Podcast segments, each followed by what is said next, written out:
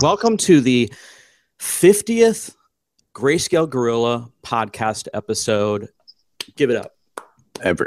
Woo! I'm trying to get a tweet ready, but I'm trying to get a tweet out. So 50. The big 5 people. So this is our 50th podcast. They said it couldn't be done. We're here to prove them wrong.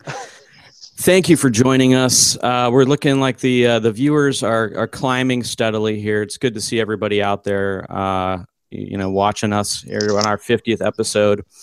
Um, I'm going to try to get the chat going here, and now don't forget that this is also recorded, and many people here are not watching live, and they're going to be a little sad. So let's that describe. First of all, 50th episode. We're we're recording this live. Um, but if you missed it, what we're going to do today is what? What are we doing here?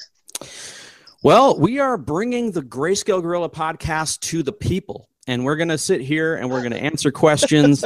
and we are going to uh, talk about the events of the day, just like our regular old podcast. But instead, we're going to do it live and hopefully interact with some of these awesome people that are showing up now. It looks like we're got 99 viewers here, a lot of people in the chat. Yep. Um, you, so you guys can. I'm just going to say hello to everyone manually uh, each person. Yeah, every single person. Hi Rick. Hi Wayne. Hi Joel. Hi Chris. We're, we'll be doing it the whole time. I know. So I don't know if there's a way for me to show the the control room or, or the sorry the chat in uh, in this room where we are. You guys will probably have to log into that URL that I gave you and I, I have the chat. Yeah. Yeah, just do it in there, and it's probably fine. Anyway, answer some questions, baby. Bring well, them questions. Let's let's start off for for anybody that's new to our podcast that maybe haven't hasn't checked it out before. We this is our fiftieth episode. We recommend going back and watching. I don't know, maybe not all fifty, but the twenty five that we're together on are pretty good. I can't well, speak the for the other generation. Ones. That's true. Um, so yeah, my name is Chad Ashley. We got Chris Schmidt. Say hi, Chris. Hi, everybody. How's it going? I got new lighting in my room. Thanks, Chad. No problem, buddy. And we got our good pal, Nick Campbell, the gorilla himself. Hi, everybody. I'm from the I'm, I'm tuning in from the car today, so uh, hopefully my Wi-Fi or my cellular data is going to work okay.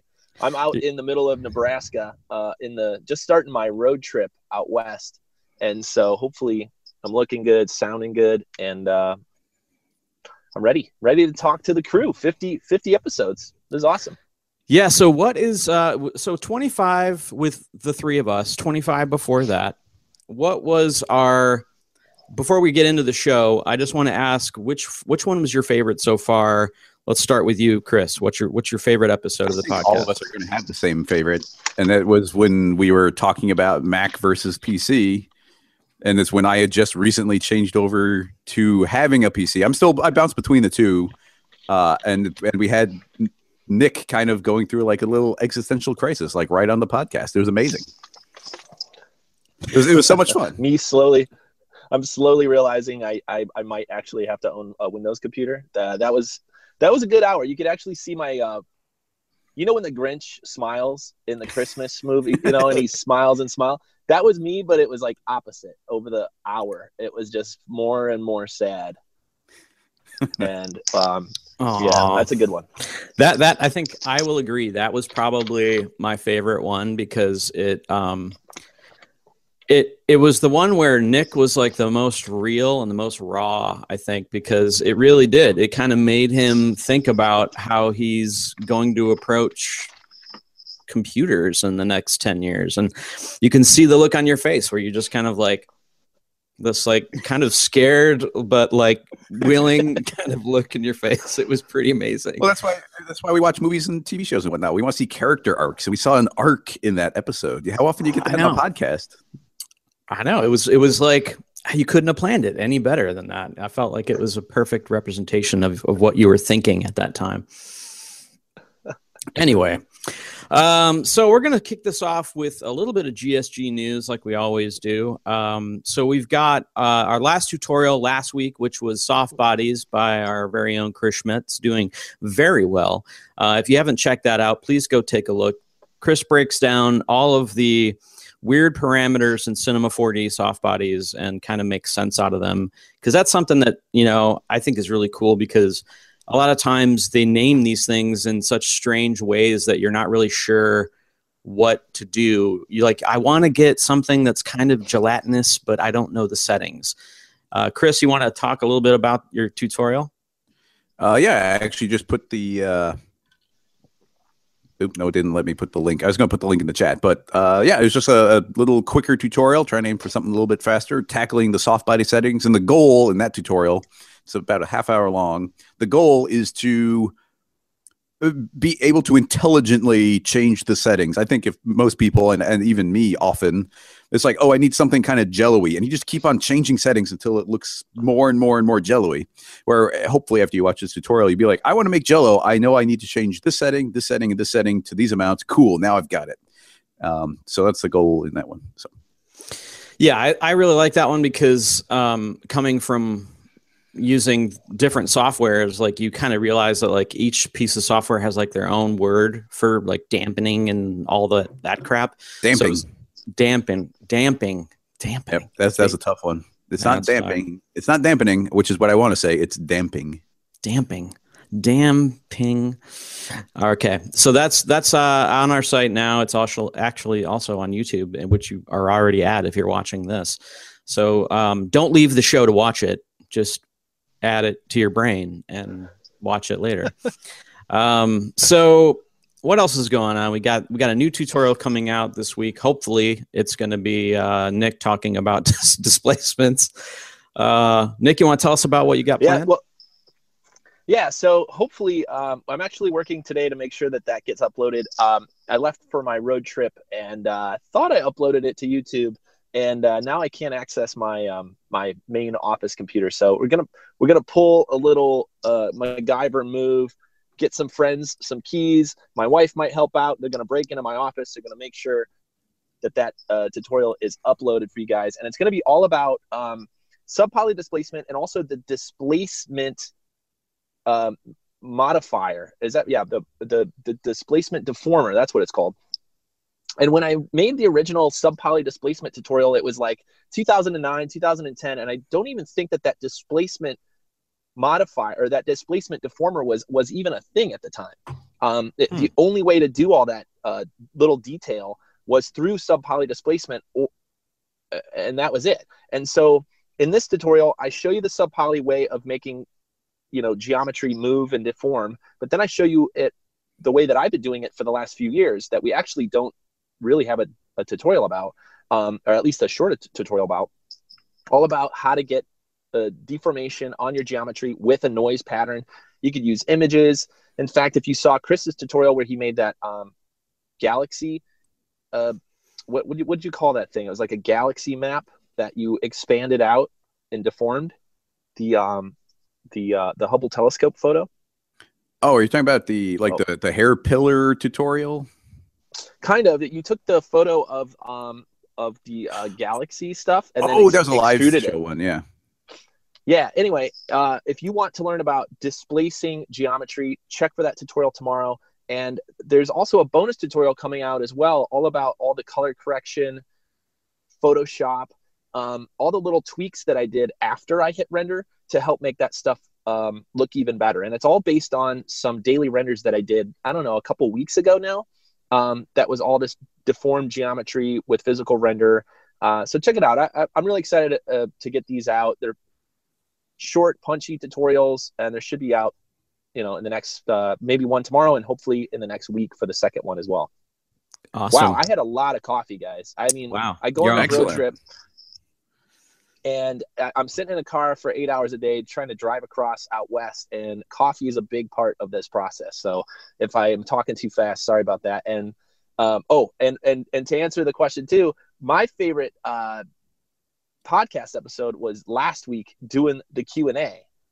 Uh, I really enjoy that format because it it makes us kind of think on our feet a little bit and i'm also excited that this week we're doing more q&a from uh, the live stream is that right the plan that's the plan. Yeah. In fact, it's a it's a perfect segue to um, uh, there's two segues I could choose from in my head that popped up while, while you were describing your favorite uh, your favorite podcast um, and your tutorial. Because somebody asked on the on the chat over here Volley uh, asks what about your upcoming products GSG LUTs what is this going to be and this is a perfect opportunity to talk about Grayscale Gorilla LUTs. For those of you that don't know and maybe have seen us talk about it or maybe seen the hashtag, um, in the second tutorial that, that Nick's going to be uh, putting out, we'll kind of touch on this product. And it's a really cool product. We're very excited about it. It's really, um, if for those of you who don't know what a LUT is, it's a lookup table. It's essentially a fancy word for uh, color grading, color grade. Um, typically, they were used to kind of emulate film stock. So if you're doing VFX in a film, you might use one to emulate a certain stock that the film is going to go out to. But then somewhere along the lines, people realized that a LUT is actually a really cool way to store color grade a look that you put on your footage, your render, whatever. And it's stored as a file, and this LUT file can be loaded into just about every kind of Adobe app you can think of to uh, to create and, and apply a really cool color look. So we at Grayscale Gorilla kind of pooled all of our favorite looks together and all of our favorite color grade uh, kind of vibes that we've done over the years and created a huge library of LUT files that you can use in Photoshop. Uh, you can use in After Effects, Premiere, Nuke, Fusion, whatever it is that can accept a LUT file, you can use these.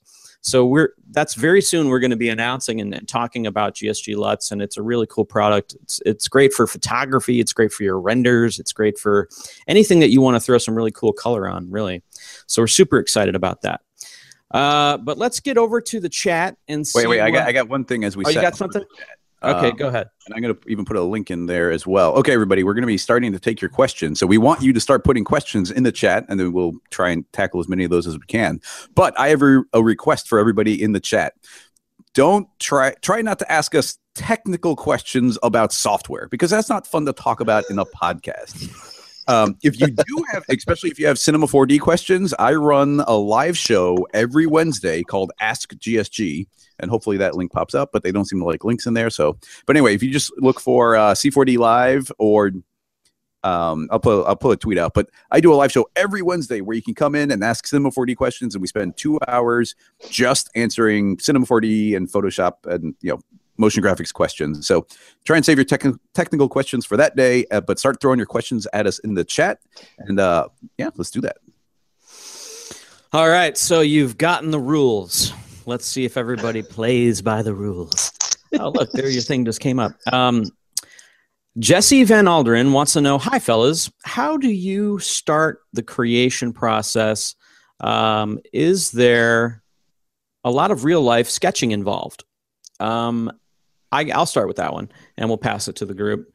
I used to sketch all the time. Like that was kind of what you know what i did all through high school and college is draw draw draw draw and then somewhere along the lines i learned 3d and i started to draw less and i drew less and i drew less and less and less so now for me my sketch process is pretty much non-existent i don't really do it other than to like sketch out a really really rough idea so no i don't really sketch. I go right to the computer. That's kind of become my i got so proficient at it that i just started working uh, that way. But i know um, i know chris you sketch right? You have you sketch pretty regularly uh, I, I enjoy drawing and sketching, but I do it at completely, pretty much completely unrelated to any 3D. Like if I'm doing a daily render or any kind of project along those lines, I don't. The only time does that I might sketch something before doing it 3D would be some sort of character, which is not, which is just something I do for fun every once in a while.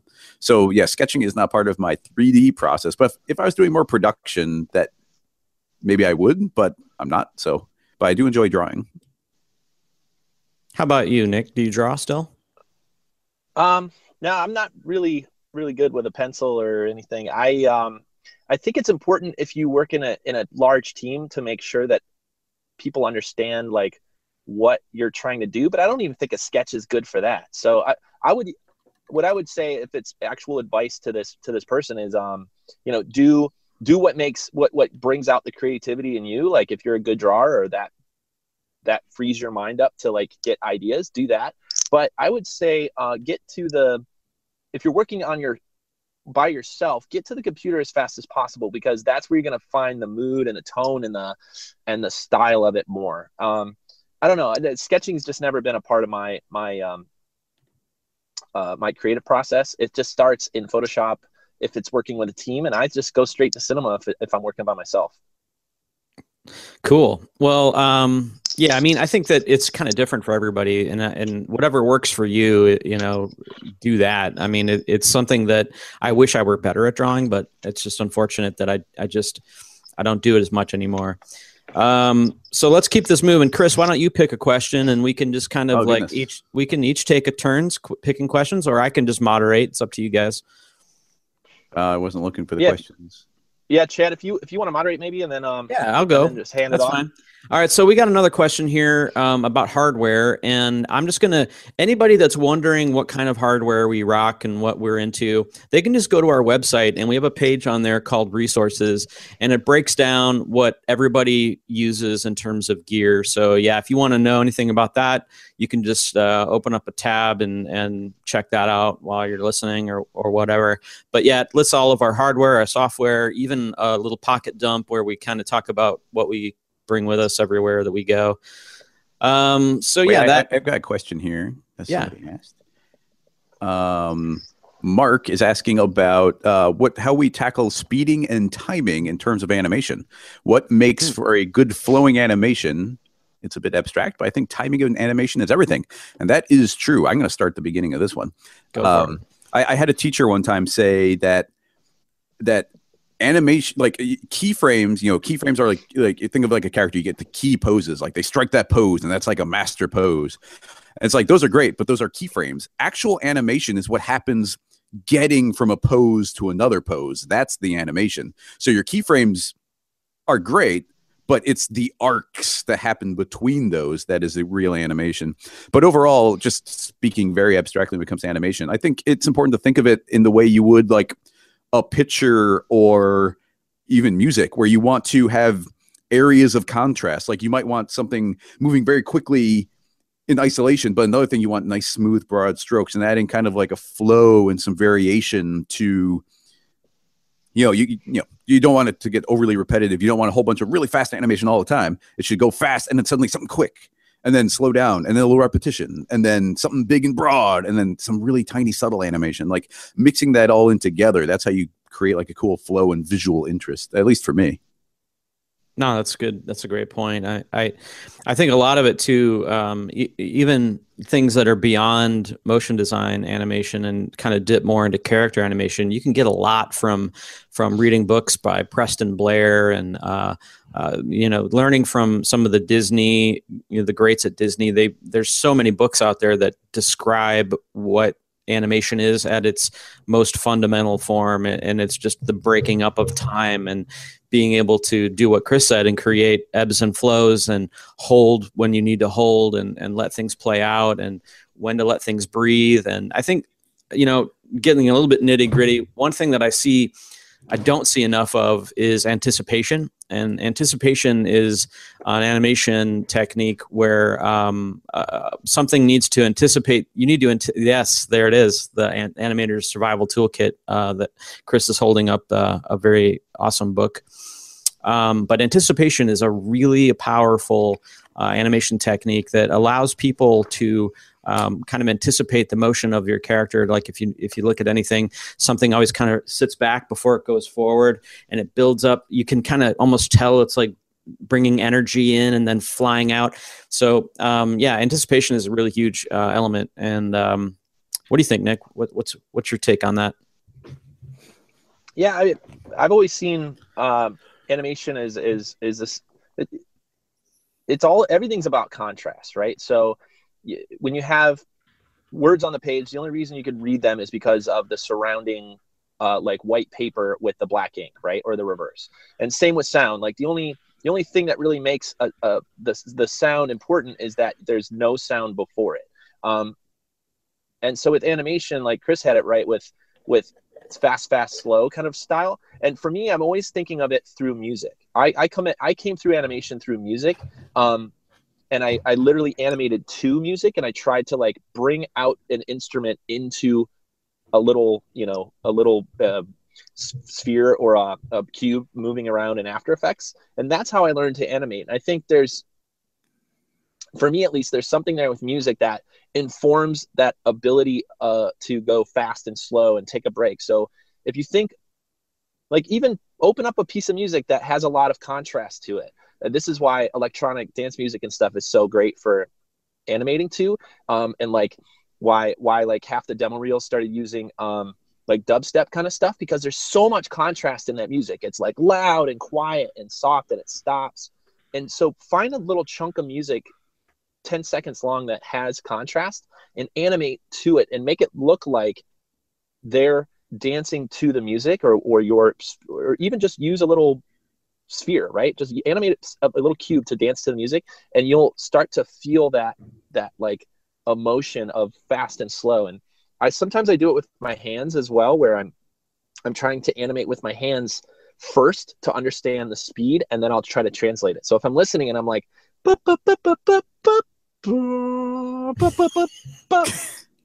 there's a move right there. So like you feel free to download that little bit right there if you want to get It's sick of my voice and Uh, already done. that loop. But but take that little phrase right? The way that a jazz musician would take a phrase and build a little piece out of it and and bring that phrase into uh, your animating program and and animate to that and you'll start to see um, some of those some of that speed differences.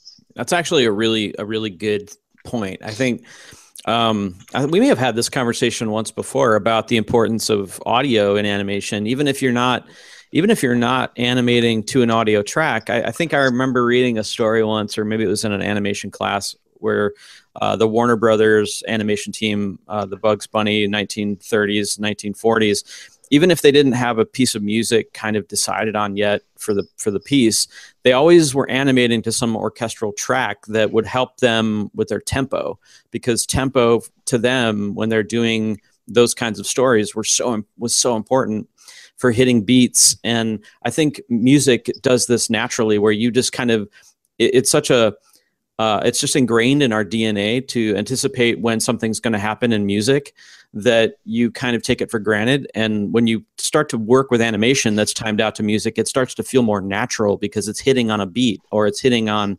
uh, you know every other beat or something. And even if animation if you're animating um, to music that's not even going to be used it can be helpful just for timing purposes. That that sounds like Yeah, a nice little segue to the other bit of news that you didn't mention yet, Chad. oh yeah do you want me to mention it or do you Yeah, want to mention go for it. So I'm not sure how many of you out there um, have been following stuff that's been going on uh, Twitch lately and whatnot, but um, uh, the DJ deadmau5 actually started Twitch Twitch casting. I don't know what you call it. I'm not a Twitch person, but started he started twitching uncontrollably. streaming Live streaming. yeah, there we go. Thank you. I was struggling for that word for some reason. Just started It's the thing we're twitching. doing right now. so yeah, exactly. So he was streaming himself uh, in Cinema 4D, and it got kind of everybody all buzzed about it. So like, oh my God, deadmau5 is using Cinema 4D. You got to see this. So um, that kind of turned into uh, a lot of people, uh, you know, tweeting at deadmau5 and whatnot. And uh, as it turns out, he he was watching our tutorials, and so we kind of got in touch with him via Twitter uh, DM. And it turns out he's a fan of our tools and and our tutorials. And he had um, requested some features to be added to Signal. Those of you who don't know what Signal is, it's one of our plugins that we have on our website.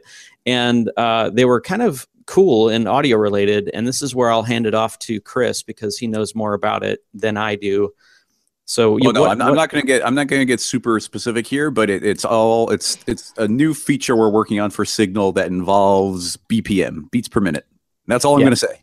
And Well- who knows when it'll be out? We don't know. It's all tinkering and playing right now, but but it's going it's going well and it's fun, and I'm really excited to have a, a cool new feature in Signal. So Yeah, and uh, it's it's super fun, and it kind of works really well with what we were just talking about in terms of music and things like that. And so, if you don't know what Signal is, make sure after the show you you go check it out. It's a really fun animation tool.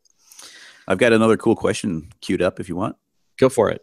uh, from Anike uh, is saying, "Hi guys, do you have anything in particular that you wish you could spend more time doing or working on, a particular project or hobby or software?"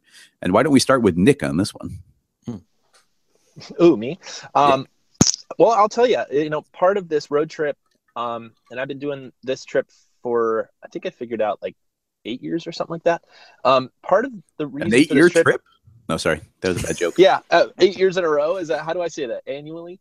Um, so part of the reason for this trip is is I kind of think of it like my New Year's. It's kind of my time to think about the year and what you know what happened and and what I want to what I want to do with my life the next year and all those big questions, right? So, um, for me, stuff that I'm trying to work on more is t- talking to creative people and designers and 3D about the stuff that I think some educational platforms just don't uh, do very well, or they just don't have time to do very well. So for me, something I'm obsessed with right now that I want to do more of, that I wish I had more time to do more of, that I'm trying to find the time to do more of, is to talk about some of the parts of learning that I feel like don't get taught in in regular traditional school. So the, how to um, like here's one for example, like how to be a self-directed learner, how to understand that that you want to go tackle a project and go make something, and then how do you give somebody the tools so that they could go learn on their own and be able to be successful at that? Um, I, I think schools have a vested interest in not teaching that. Yeah it, that's kind of important like if, if they teach you how to learn. So so for me it, the way i like to say it is like how do you learn how to learn? Uh, and so so you know thing like um just googling it right? So I, f- I feel like so many students are uh, like disempowered or uh, uh, or not really taught how do you go find information and figure out if it's right or figure out if it's true or figure out if it's right for you. Um, that's something that is a really weird topic for me that i'd like to learn more of that i want to talk more about. And and the second thing is um, for me in general is just like this idea of doing a creative job for a living. I feel like there's still this really kind of there's a still a stigma of like oh you want to go be an artist um, good luck with that but come back home when you want to to, to go get a real job right? I, I feel like there's still a lot of kind of family dynamic and social stigma about being a, being a creative person for a living. But but i feel like that's where all the best jobs are popping up. That's where all of um like this is a bigger topic than we have time to do but that that whole idea of like how do you what's the path for people that want to be creative and go make stuff? That's been really really interesting to me and it's something i'm trying to learn more of and talk more about. So um yeah so hopefully look for more of, of, of more about that in the near future. I i don't have much to add to that. That's kind of exactly like i mean it it's an interesting subject learning how to learn. It's just something that i think a lot of us that are kind of there's it, it, comes naturally to some and, and some people just need some tips in that area. And it, it's definitely um, it's it's a something that i have not seen tackled well um, online at least uh, in person. You know I've, I've gotten a lot of advice from people that that that help me in that area. And and i've just i'm also just one of those people that never stops wanting to learn. So it's it's I, am always looking up things to, to try to teach myself but right. But the question is what's a project you wish you could be working on? Oh right. Um, so a project i wish i could be working on hmm uh, i think there's there's been a um like a little psa kind of short thing little film that i've been wanting to, do and just haven't had time to really tackle and it's all up in my head and I just need to get it out and and do it. I just haven't had um, the time to to kind of dedicate to it.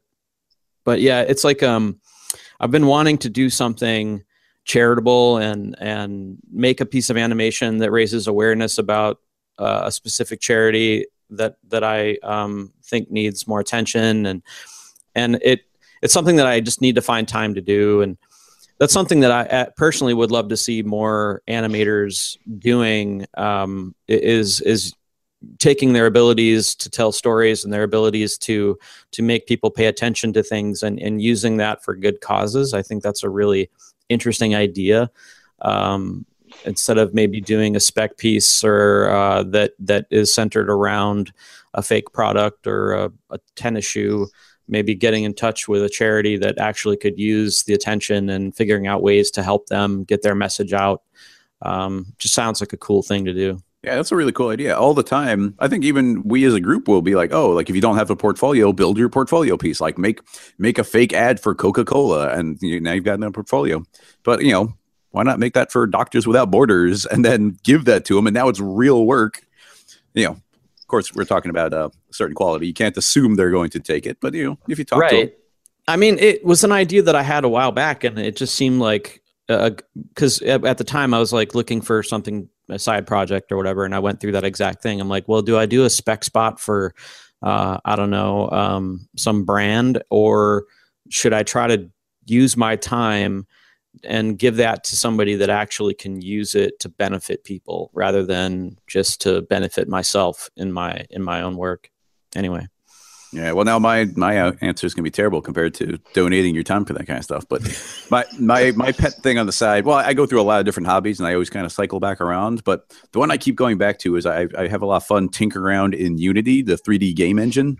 So I've I've learned a bunch of code because of it, and it plays really well with Cinema 4D. So just kind of playing around and and tinkering with video game ideas.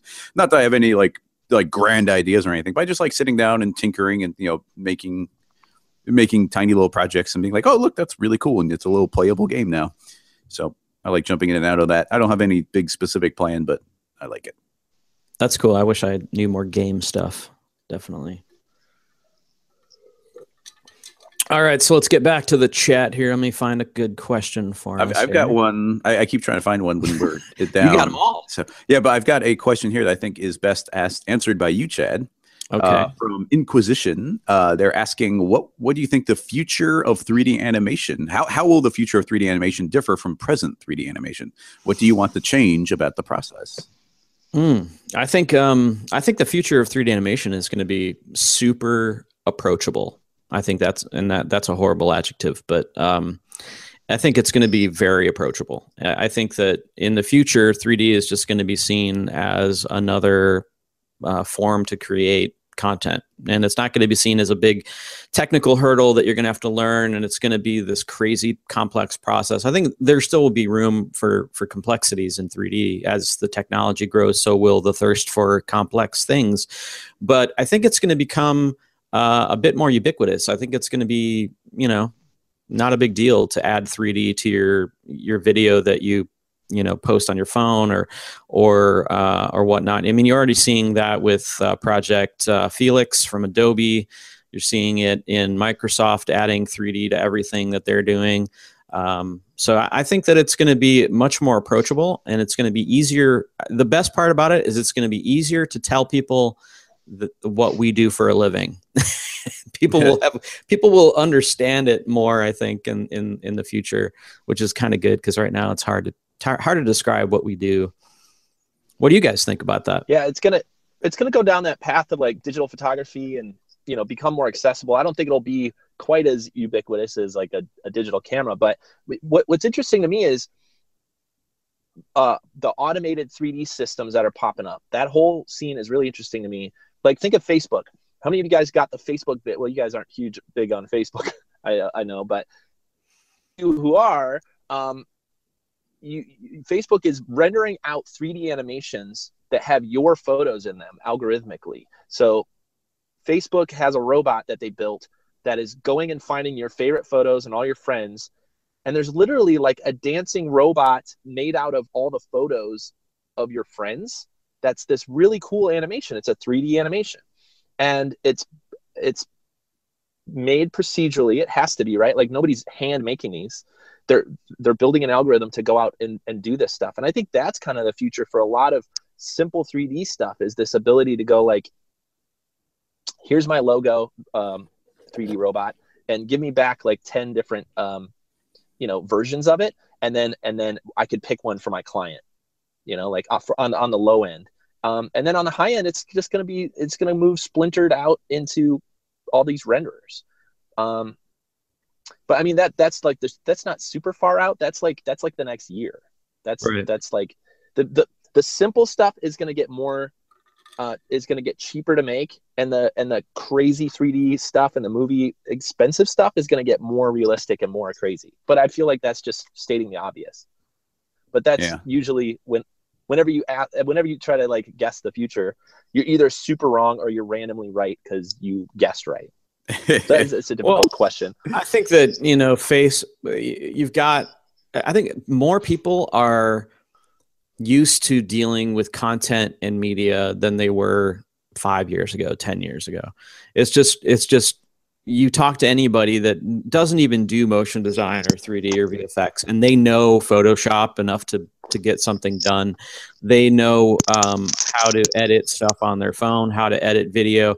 It, it it's just you know the the the bar is constantly moving and i think 3d is the new 2d so uh, it's just going to be a given that my kids kids are going to know some aspect of 3d is just going to be a part of what they do whether it's vr ar or like you said creating shareable content it's going to be part of their lib their their vocabulary um, it's just how deep do you want to go with it just like you know there's I can take a really good picture with my my phone, but I'm not a photographer. The same way that you're going to be able to do 3D, but if you want to be a 3D artist, you're still going to have to go in and, and dive deep. I think.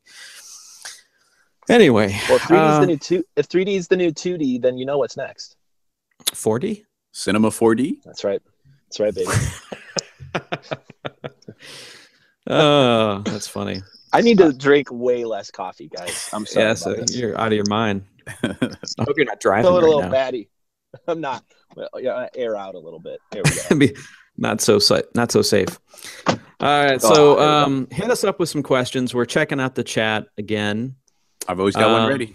If you don't okay, have one. what do you what do you got, Chris? All right, from Evan, he says when creating portfolio work and applying to different studios, what should be the ratio of personal work and style compared to mimicking what's being done in the industry right now? Hmm. So let me see if I'm understanding this question right. Is what percentage of their demo reel should be stuff from their own brain that they've made, whatever that might be, and what percentage of it should be them, you know, copying something that they've seen? Yeah, well, you know, like in the days when like suddenly everybody's filling up letters with liquid, like it was a very it was a valuable thing in your demo reel to fill up letters with liquid or some variation of that. Or you could be doing some crazy stuff with like fuzzy orbs bouncing around, like which is just a fun project for yourself. So, yeah, should you cater to the industry as it currently is, or go your own direction, or or what's the balance between the two? I'll let Nick start this one. I'm formulating. Uh, I would say if it's a if you're having the question, what it what I think what you're really asking is, should I make it more general so that so that more people might hire me? Like if I show that I could do all these industry standard things, or let's just take you for example. What's his name again? It's Evan. Evan, hey buddy, If- let's take you for just specific. If you want a more of a chance to get hired, than show more of industry standard stuff that they know that they can hire you as a freelancer to do that specific trick. If that's what you want to do for a living and that's and you're trying to get your foot in the door and this is your first gig, be more spread out. Show your personal style, show your work, but also show that you can tackle real stuff if you're later down the road and you and you have more of an artistic ability and you're you're a little bit more confident with your personal work then that's the time when you want to start removing the things from your reel that you don't want to do in the future so it, it- it's really based on you and everybody out there listening it's like and i think we mentioned this even last week you you need to put on your reel what you want to do because that's what people will hire you for so if if you really are not wanting to get a job doing standard stuff, don't put it out there. And if you like doing all of it, then put it all in there. So it just put make sure you're putting on there what you like doing and that what you're best at. If you took if you did a tutorial about character animation and you did that one character and and it turned out kind of okay and you really didn't like doing it, don't put it on your demo reel. So like think of think of it like that. Like what is it that you want and then you will draw the the people you will draw the people that are hiring to do what you want by what you put on your reel. Yeah, well, I'll jump in before Chad does the kick-ass answer. But the uh, I, I would also say that yeah, once you're once you're more established, then you can start pushing your style. Like there are artists who can have a style and they're constantly getting hired because different places want their style and but you you can't do that early on like nobody's nobody knows about your style and nobody knows what you can create and it's not a popular style but if you're the if you're the person who invented some look then you are the authority on that and people are going to want to come and talk to you about it so yeah i i i, think both of you I'm, i don't really have much to add actually i think that I'm fundamentally kind of against copying other people's work and putting it on your demo reel. Um, I think that let's say you you want to let's say typography is your thing and that's what you really want to do.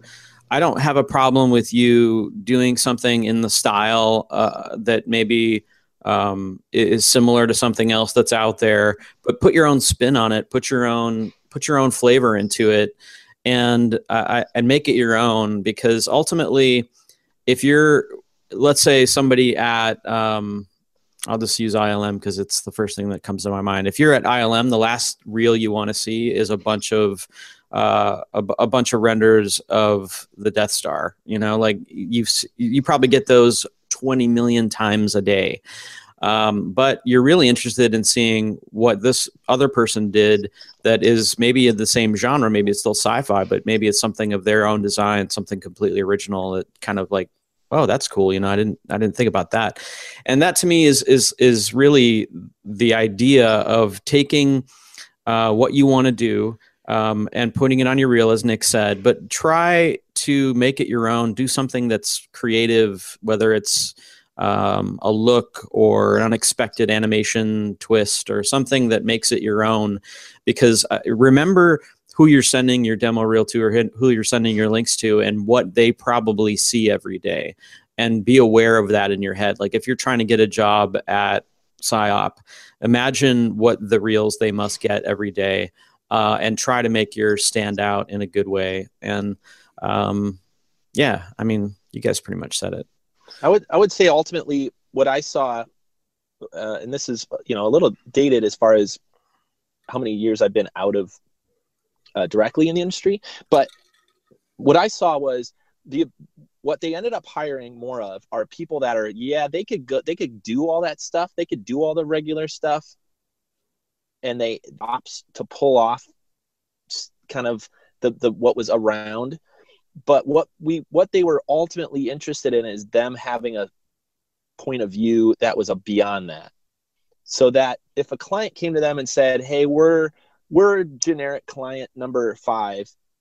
Can you make us this like shiny cartoony kind of thing that's kind of plain?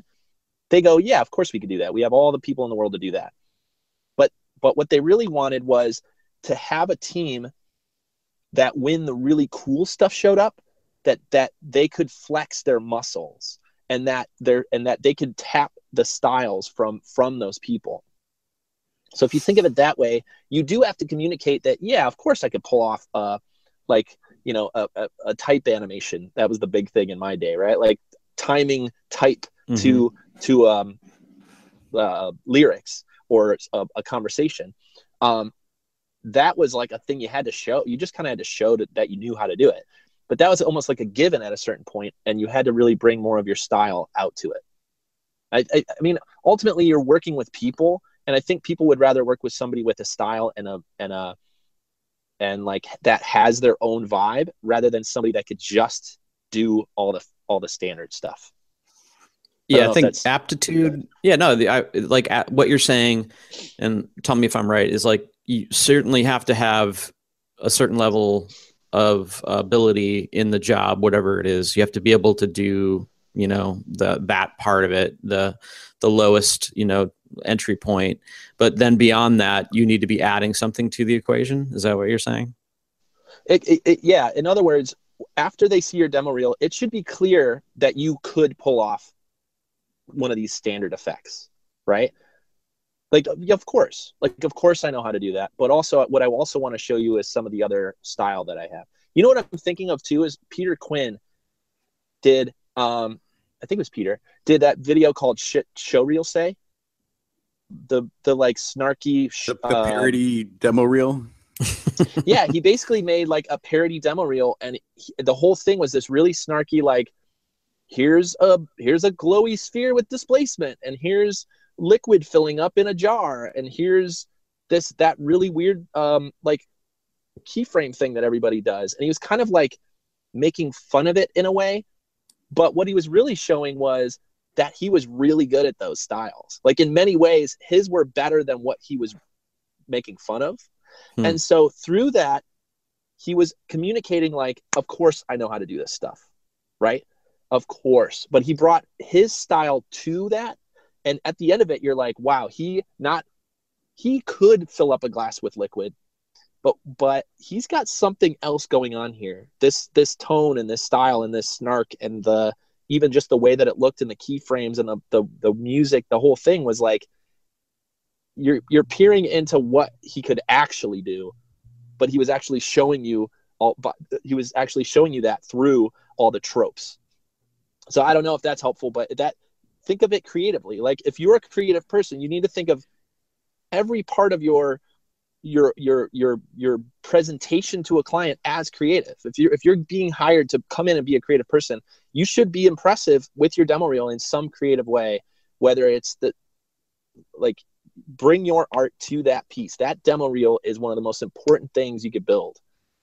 Um, uh, now now now I need.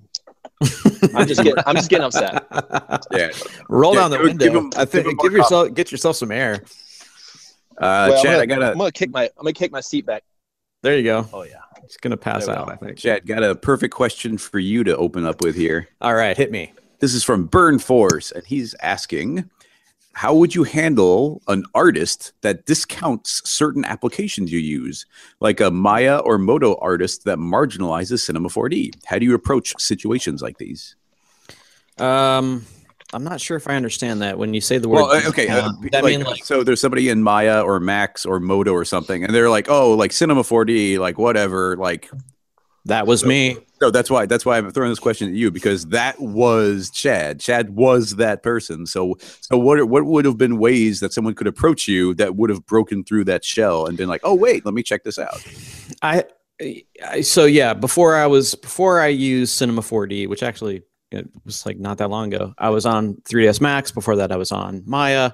Did a little bit of XSI, all that jazz, and I looked down on Cinema 4D, looked down my nose at it as if it were kind of a hobbyist program and like you know how how good could it possibly be you know it's it's not very expensive and it's very uh, user friendly which to me at that time meant it must be simple and not complex and not a eh, not a, a, not really something that a, a professional would use.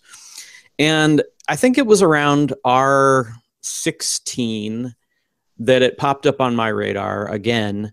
And i was like hmm so you can do that in cinema 4d and then i saw all the amazing stuff that people were doing in mograph and i was like oh boy that actually looks pretty good. And then you know slowly but surely i started seeing stuff that nick was doing. I started seeing stuff that uh, a lot of other studios were like tons of motion design studios started dropping maya and max and picking up cinema 4d and i just became a fan of their work to the point where i just started paying attention more to the software. And then around i think it was 16 17 uh, probably right when 17 maybe it was 16 i think it was 16 that came out. And i was like all right, I'm going to sit down and evaluate this because there were no freelancers that knew 3ds Max in Chicago, very few knew Maya. And I was like, Chicago is a Cinema 4D town. I'm going to look at this software again and just like, just come at it with a clear point of view. Sat down, opened it up, went through my checklist of all the jobs that I, I basically looked at all the jobs I had done at that point when I was at Digital Kitchen that I had used 3ds Max for. And I one to one tried to figure out how I would approach it in cinema. And if it was easier or as easy, I marked that as a. And if it was harder to do in cinema, obviously that was a negative. Didn't have any negatives on the list. Everything was positives. Everything was either easier or as easy to do uh, in cinema. And that's when I looked at that. And then on top of that, third party rendering came out, which I was a huge fan of Arnold at the time and Octane. So it was just kind of a no brainer for me to, to kind of take it more seriously. I started learning it once I got my foot in that, in the, you know, dip my toe into the Cinema 4D pool. I was like, this is great. I didn't know they had layers. I didn't know they had takes. I didn't know they had a workable XREF system. I didn't know they had, um, you know, all this third party stuff, X particles, everything that I was like really kind of like freaked out about them not having, they had. So it was misconception. And I think, so to get back to your question, anytime anybody tries to, uh, what was the word that they use? Discount or Yeah. discount. Anytime anybody says that it's not a high end enough tool, I think just shows how little they know or how little they've experienced of um, Cinema 4D because it is being used in a lot of different feature films in a lot of different areas. But feature films shouldn't be what everything is graded on because there's not very many people in the world making feature films there are a lot of people making content content for advertising content for gaming content for everything else in the world.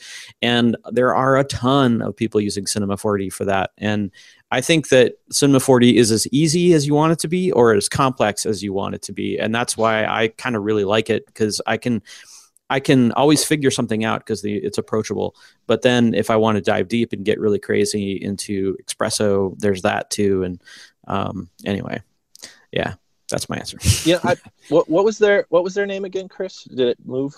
Uh, it was Burn something. Burn. Burn. It, it, it was a made though. up name. I don't think it was their, their Okay. birth certificate name. Burn. Mr. Burn. Mr. Burns? Uh, Mr. Burn Burns. Force. It- the other. The other thing to think about, like I don't, I, I guess I don't understand the conceit of the question because if they're happy, if your friend is happy with what they're doing and they're ha- and they have the tools that that make their job like they get their work done and they're fine and they're not missing anything. In some ways that's uh, kind of okay too like they don't have to use what you use. If it's a team then yeah like you should all probably use the same piece of software. So i guess i'm, I'm missing some details in the question of like why it matters why it I think it's Like, more like does it- your friend is mocking you. He's using Maya, and you just use Cinema but, thi- 4D. but that's fine. But that's like those are my favorite friends right? Like like this happens in canon and nikon and like everywhere else in every part of the world. There's a pepsi and coke argument every time you, you decide where to go eat lunch right? Like at a certain point if you're happy with your your where you are then it's you don't need to change. Chad saw or things that cinema did that he did a lot in other programs that was hard to do in other programs. And so he opened up his his uh his mind to the possibility that this might be a good one. He did the research and he switched. And what i would suggest for your friend is just to like if they're really that it's almost a political argument at that point. If they're closed off to the idea that any new information will change their mind then that's not a fun conversation to have with anybody right? So with chad in particular i've actually done that. Chad the cinema's pretty good. It's actually picking up speed right now. And he's like yeah right. Right? And he wasn't ready and it's not he wasn't ready and, and that's okay. But but it, it- i guess i guess i'm missing some detail but people come to to different answers all the time. And actually they're right many times for many projects depending on what they're working on like maya is a, re- a really good solution or 3ds max is a really good solution if you're working in a j- huge giant team or whatever so for me I, t- I tend to think it's like a political thing and if, if they're not open to it like i don't know i would change the subject yeah, I that's agree. I don't. You I mean, should uh, shift over to changing su- religion or politics. I don't think you should change the subject because I think the real question isn't. It, you can just point the finger back to them and be like, "Well, what are? Why do you? Why would you not use the t- the best tool for the job?"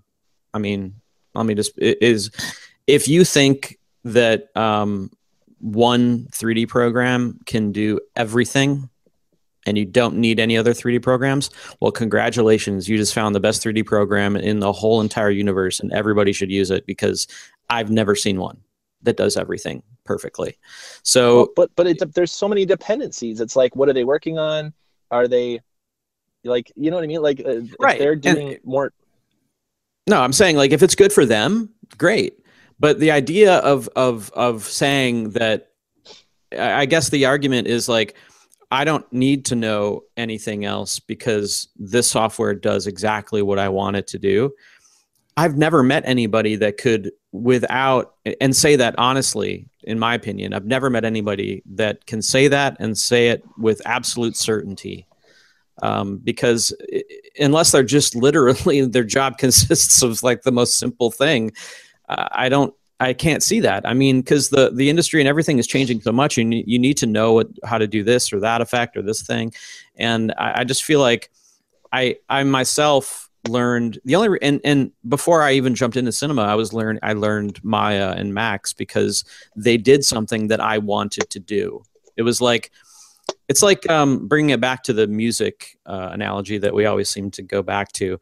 I wanted to be able to play this other song, and the only way I could do it is if I learned to play the guitar. So I'm I don't care what instrument I play. I just want to play that song. So to me, I think people, if they're just open to um, the experience of like, okay, well, Houdini is a good example for me. Houdini is starting to do things that I wish I could do in cinema. So I probably will someday learn Houdini because I don't care about the delivery mechanism. I care about the end result and I want to get to that result and make it awesome. And if that's the tool or instrument I need to play, cool, I'll figure it out. Anyway, that's yeah. how I, th- I wish more people would, would just kind of approach it that way. Yeah, it's politics. It is. It's very. It's a, a very similar to a political argument. It can but, uh, be. It was worse, I think. One more question. Yeah, go for it. You got something, or do you want me to dig one? Uh, yeah. This I don't know. We, are already at one o'clock, so we, I don't know how much more we're gonna do. But uh, we got a question from Rick Simpson, and this might be a little more directed over at Nick. Uh, and he's asking, should you post your work in progress stuff on social media, you know, and portfolio sites, uh, or only your polished, sexy work? Uh, our mistakes, you know, our mistakes and hard work sexy. And I want to kind of put a caveat on that of like factually, like at Grayscale Gorilla, we often like when we're doing tutorials, it's like, oh look, we mess that up. Let's go back and fix it somehow. So it works for us sometimes, but you know, if you were putting Instagram pictures up, what do you think on that? Well, my my initial thought is that all the Instagram and Facebook and all those things tend to be more for your peers and more to get the word out about yourself and your work to other people that do similar work to you. And I think in that way, mistakes are awesome. Behind the scenes is great. Like this didn't work, this worked. You know, I try. I I I looked for this. Uh, I looked. I tried to do this for three hours, and this is as close as I got. And then I woke up this morning and I figured it out. Like those are those are the most amazing stories to share with your friends and community and all that stuff. And then I kind of see the demo reel that we were talking about earlier as like the official glossy one that you want to keep a little bit more, you know, uh, customer focused, if, if that makes sense. Like, so when you're doing all this behind the scenes stuff, I, I say go for it. I mean, any, anytime that you can share something that you're learning, um, and that you almost made it or this didn't work, I think that that's a great way to show people what your what your interest is and what you're interested in. So I would yeah, say go for true. it. Yeah, it depends on your audience, I guess. If you're if you're like a front facing studio, then you probably want them to be your sexy images because that's who you're talking to. But if you're, you know, if it's you're doing work and and a bunch of your Twitter followers and, and whatever are your peers, like like you can be rigging up, you can be animating this awesome character, and that final GIF of the character is going to be amazing. But I'm maybe even more interested in the screenshot you know capture of it when you actually can see the joints and all the controls inside of it and you see that moving around. It's like oh look look at the rig that they built to for this crazy creature. Like i kind of like seeing that even more than maybe that final piece. Yeah yeah that's i, yeah, I like I, seeing those too. I think the the question here is like what do you show your peers and what do you show your potential clients or potential employers? And i think that you just have to be careful about who you're talking to and where you're talking to them because Yes, absolutely. I love. I'm a peer. I love to see your behind the scenes screenshots of you know some rig or whatever thing you're working on. Not necessarily the thing you want to show your client or a potential client or even a potential employer. Um, maybe a potential employer if they're peers and and they would understand the process behind it. Just you know, be wary of what's public facing, true to to get you work or get you um, a job, and then what what is going to build credibility in in the scene um, with screenshots and sharing behind the scenes from a social uh, media standpoint. I think just be careful there. You know, so you you kind of have this. Uh, it, it's tricky, you know. You don't want you don't want potential clients to think that you're learning the software. They're hiring you because they think you are an expert and will get their job done in a in a um, inexpensive and, and polished way, I guess. I dig it. One, Anyway. one more and we'll we could roll. I don't have any queued up. Let's see what. Let's see. I just had something. Um, well, someone wants to know thanks when. for thanks for coming out, by the way, everybody. Coming Let's to the live show. This is awesome. Um, let's see. Somebody. Uh, let's. We have a question about Lutz. We have a question about. Um. Yeah. So when is GSG? Phil Roberts wants to know when is GSG Lutz coming out. Um. As always, we try to be pretty. Uh, protect ourselves a little bit. Um. Soon, I will say that within um. 30 to 45 days probably Ooh, that's say. pretty specific. I'd say sometime in the next six months. Yeah, I'll go with that. Um, soon, um, and you, you'll you'll hear about it, I'm sure, as time goes on. That was a quick question. Um, what? Oh, here's a good one to end on. What? Uh, Billy Bolt wants to know what is your favorite pie flavor? Oh, nice. Oh man. All right. So, who wants to go first? Favorite pie? I, I can I can answer that really simply, and it's just it's just got to be a nice hot apple pie a la mode. Which we I'm, I'm I have a friend dinner night going on tonight, and we just picked that up for dessert.